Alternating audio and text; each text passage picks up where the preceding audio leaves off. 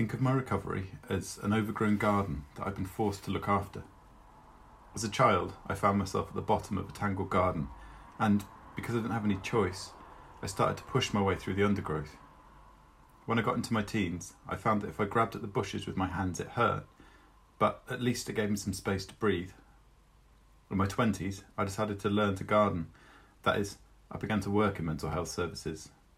That helped me a bit because I found out what tools I should be using, but mainly I still just used my hands. They bled a lot. At 30, I'd made some headway. There was a patch where weeds didn't grow anymore and plants were starting to flower. I felt pretty good about my clearing. I told my friends about it. I made uncomfortable jokes about the old me who flailed at thorns with his hands.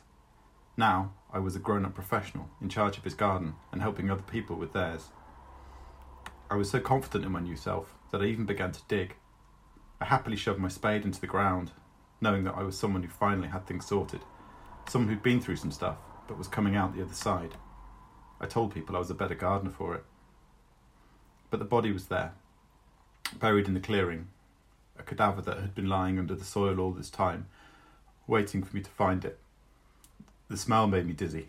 The sight of it did things to my mind and body that I couldn't comprehend. Often I was overwhelmed just by the thought of it.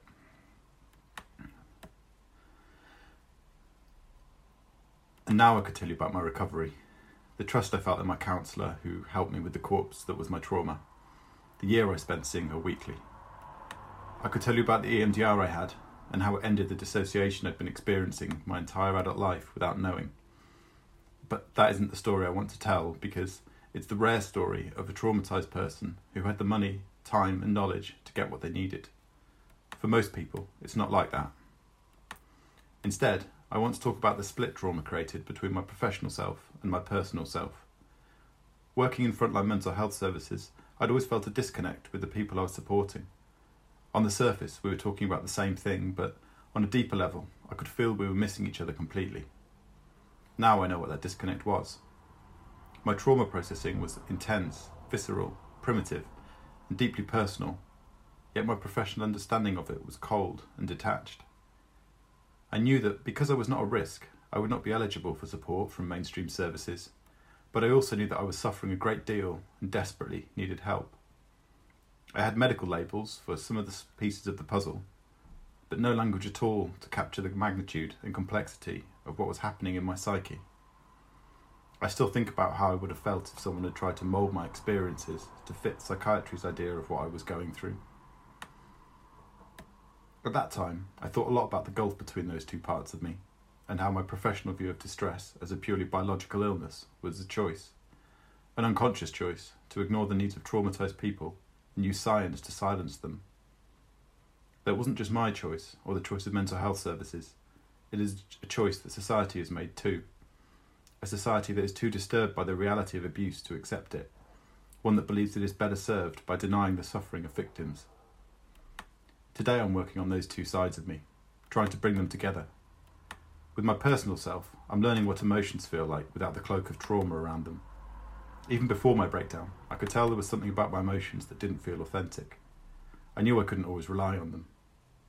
Now, when I feel joy, sadness, or anger, I know what I'm feeling is real, and I've discovered there's an incredible power in being able to trust your emotions.